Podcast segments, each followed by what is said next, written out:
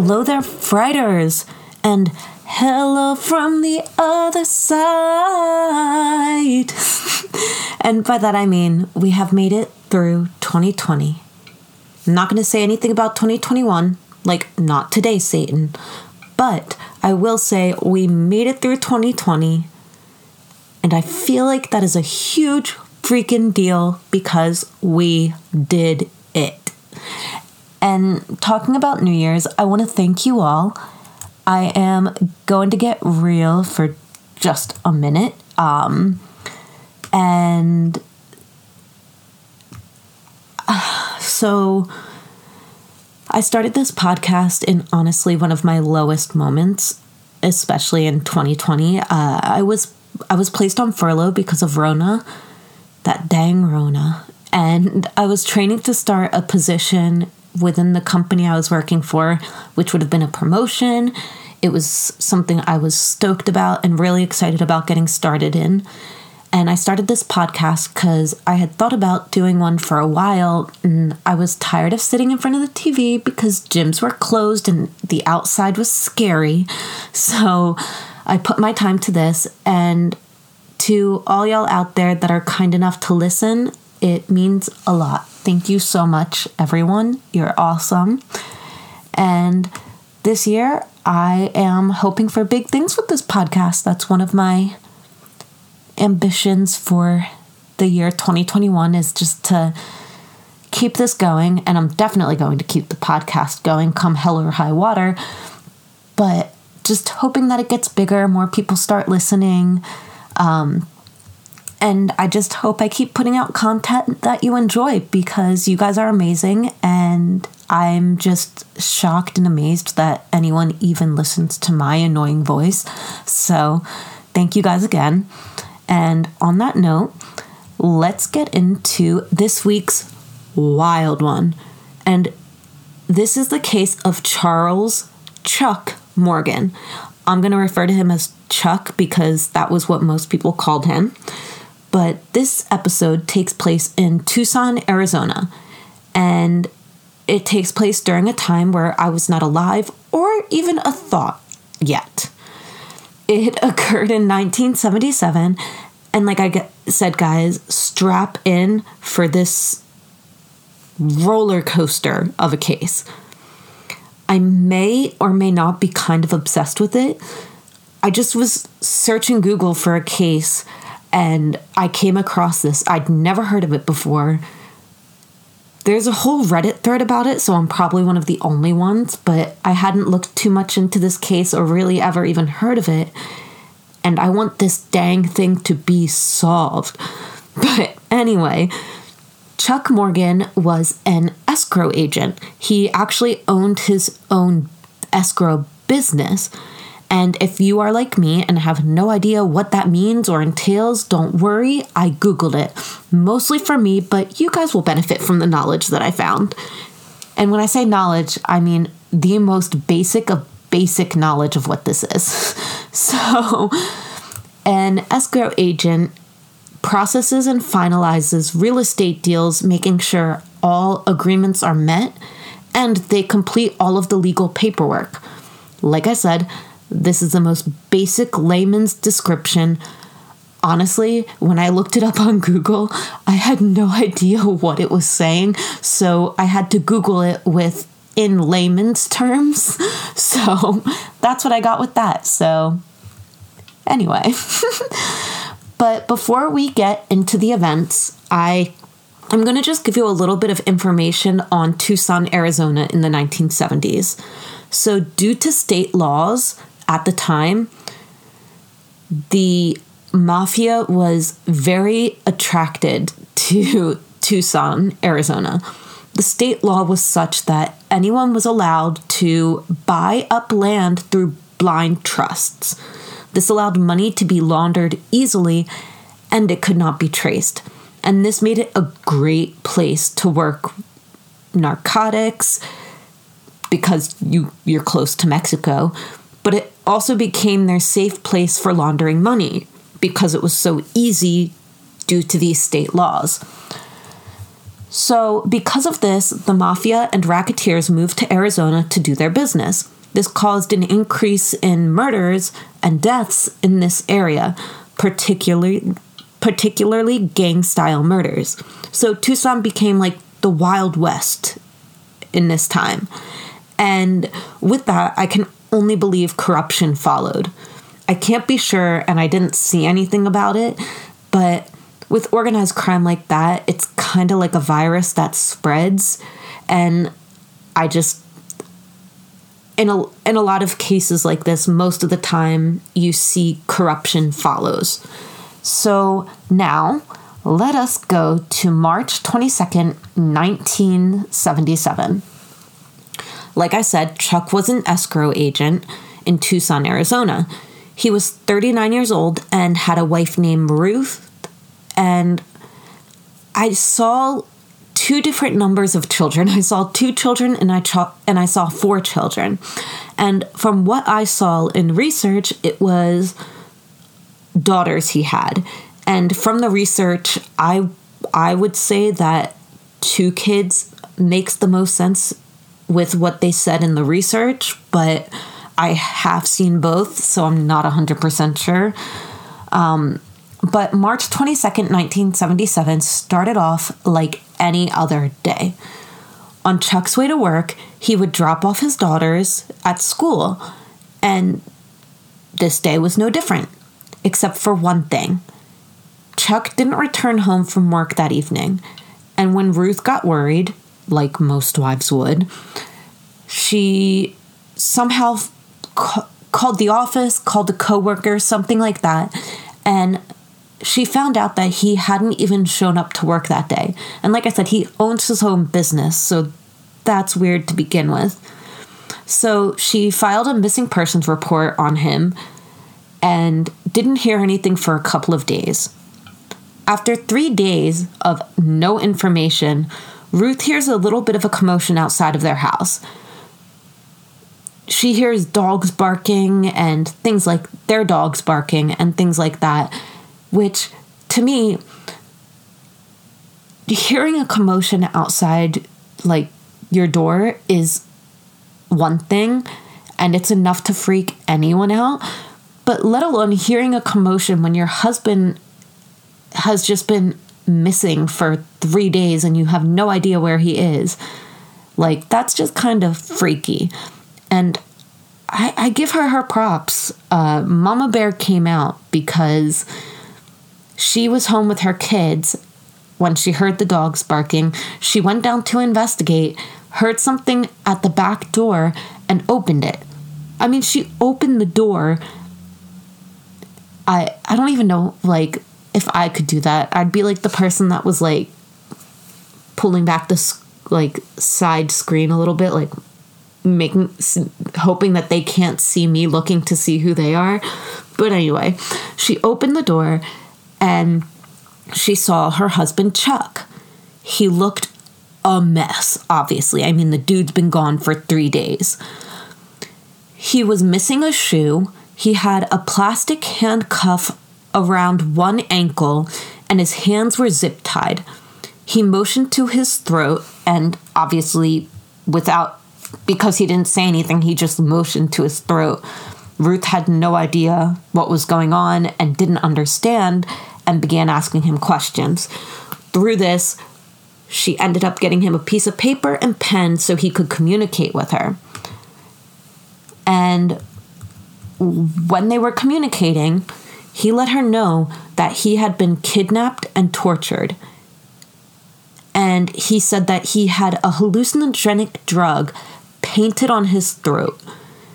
And he couldn't talk because if this drug was ingested, it would at best drive him irrevocably insane. And at worst, the drug would kill him.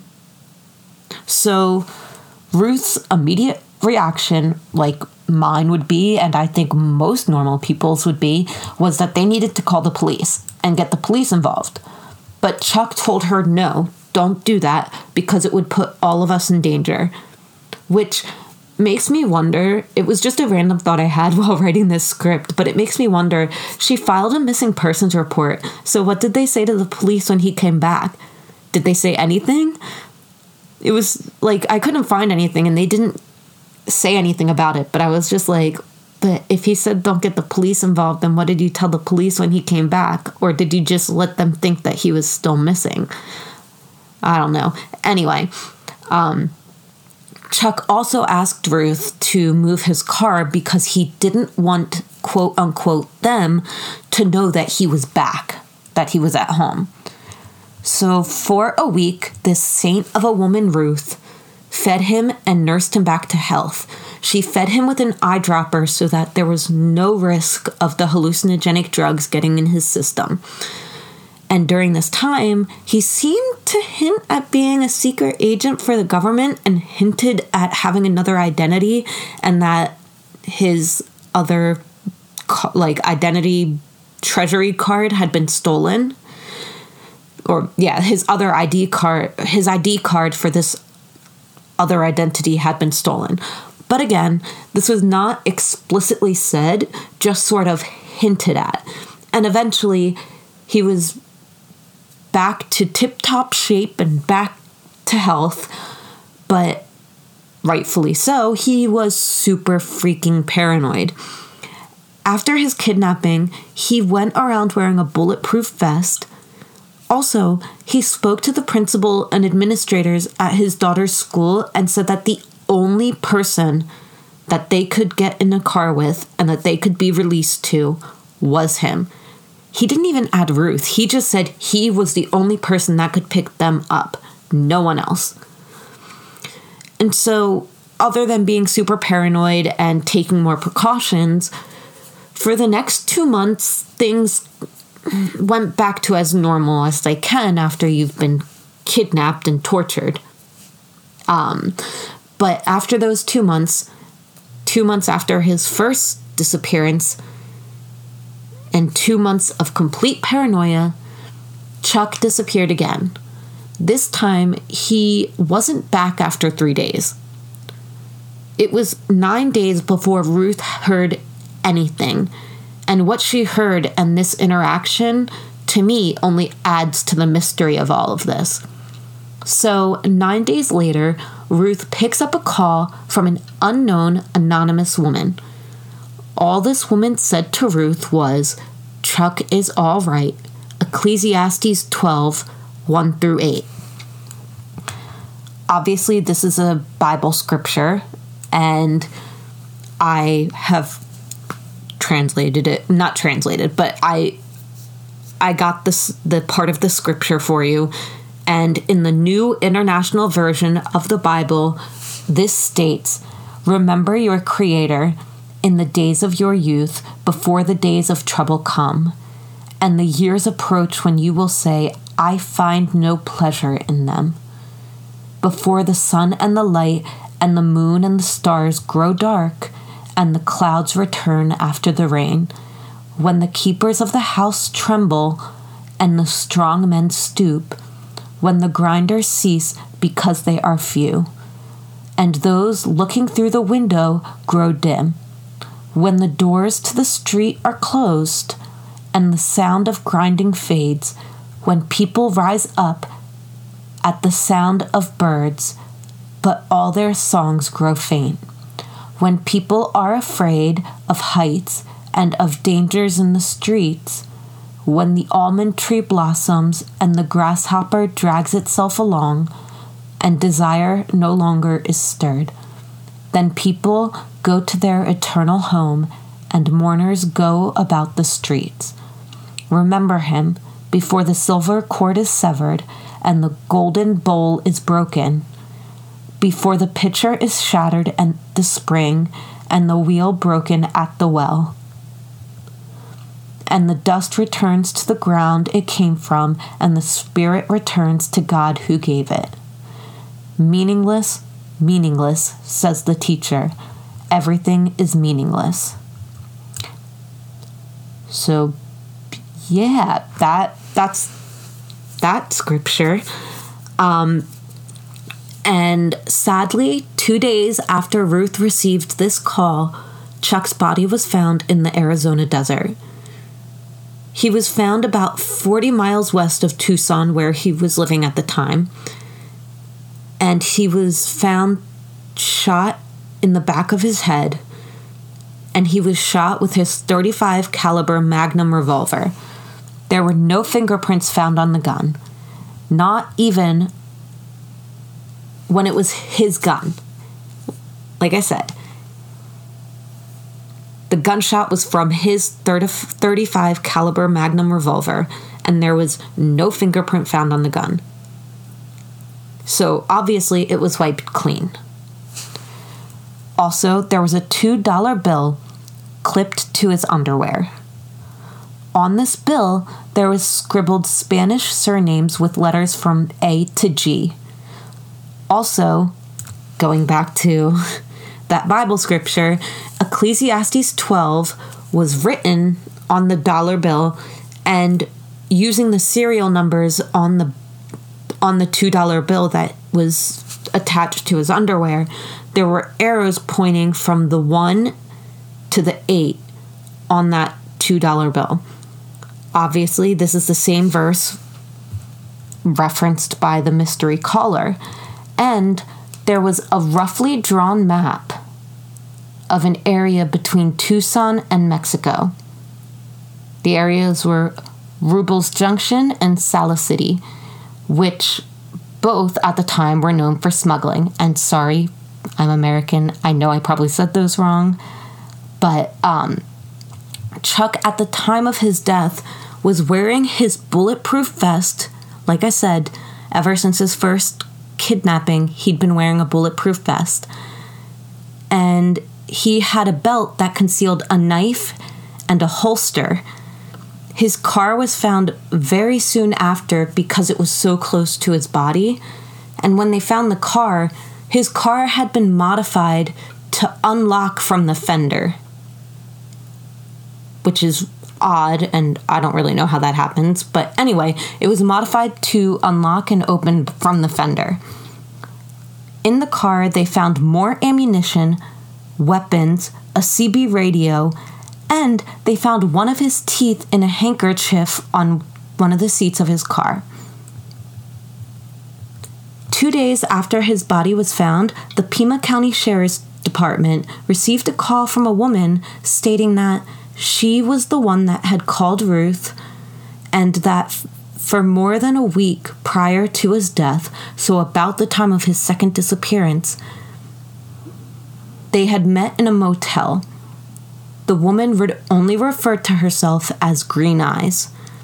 She said he had a suitcase full of cash and that he had told her he had a hit out on his life and that the money in the suitcase was going to go to the hitman. Apparently, the hitman told him that there was a hit out on his life and that for a certain amount of money he would call off the hit and wouldn't go through with it. So he was he was trying to buy back his life essentially.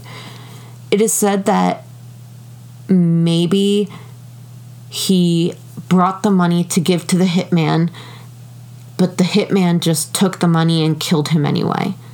I mean, for a hitman, like, that's. It just gives him more money because he just steals the money.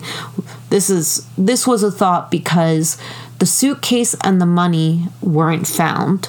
So they thought that the hitman probably just told him that he could buy out the hit on his life. He went to meet him to give him the money and the hitman killed him anyway. I don't know what I don't know if that's the case. Obviously, like I said, this is unsolved.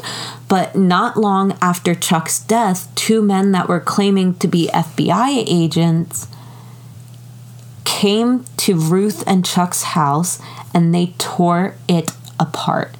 They like ruined everything. Everything just went crazy. There were things all over the place and they were seemingly searching for something. And they also seemingly did not find it by the time they left. Ruth was distraught over her husband's death and the aggressiveness of these men that she thought were FBI, that she didn't get their names, and because they flashed their badges so quickly, she's not even 100% sure that they were part of the FBI. That's just what they said, and they flashed a badge quickly. But a journalist named Don Devereaux says that years later he tried to file a Freedom of Information Act on this case. And even though the FBI was involved with the case from early on, they claim that they had no idea who Chuck Morgan was. Which is really freaking weird. Finally, it is said that Chuck told his father he had hidden a note clarifying the responsible party if something were to happen to him. So apparently, somewhere out there, there's a hidden note that basically will clarify everything, and it's in Chuck's own handwriting, and it states who is responsible for his death. In 2006, Ruth died from cancer, sadly, but Chuck's daughters have taken up the fight and do not believe this was a suicide. So there are some theories. Like I said, this is still unsolved, but there are a couple of possibilities. According to the Pima County Sheriff's Department, they claim it was a suicide.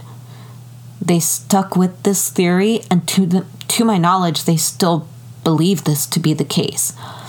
The only thing is that, I mean, he was shot in the back of the head. That would be really hard to maneuver. And there was gunshot residue found, but the gunshot residue was found on his left hand, but Chuck was right handed. So that's just a little odd. You're not using your dominant hand, and it's the back of your head. It's just a weird set of circumstances. Also, it seems as though the medical examiner can't even fully say that this is a cut and dry suicide because they've listed this as an unsolved death. So basically, it being an unsolved death, they're saying we can't say it's not suicide, but we can't say it is suicide. So there's that. There's another theory that Chuck, an escrow agent, was working for the mafia and helping them launder money. But that he had recently given testimony against the mafia and the crime family that he was working for in a government case into illegal activity. Don Devereaux believed he got in way over his head and decided to help the government's investigation. This is kind of backed up ish because Ruth said that Chuck would not talk about his work, and he would say to her, The less you know, the better it is for you and the girls. And he told her in the past that he was not involved, but that there was a lot of money laundering going on. I don't know if the daughters specifically I don't think they specifically believed that he was in on the money laundering at any point. And then decided to help into the case against illegal activity. But like their mother before them, they feel this wasn't suicide. They feel that as an escrow agent and having been aware of money laundering, that he knew too much and was murdered to protect the interests of corrupt businessmen and politicians, people who are still alive and working in the government, and they just think that they wanted to protect themselves, so they silenced Chuck. Along these lines, it's also said that he had no part in money laundering, but he was like an undercover government person that was trying to get information on the illegal mafia activity in Tucson. People believe that this is supported by the $2 bill.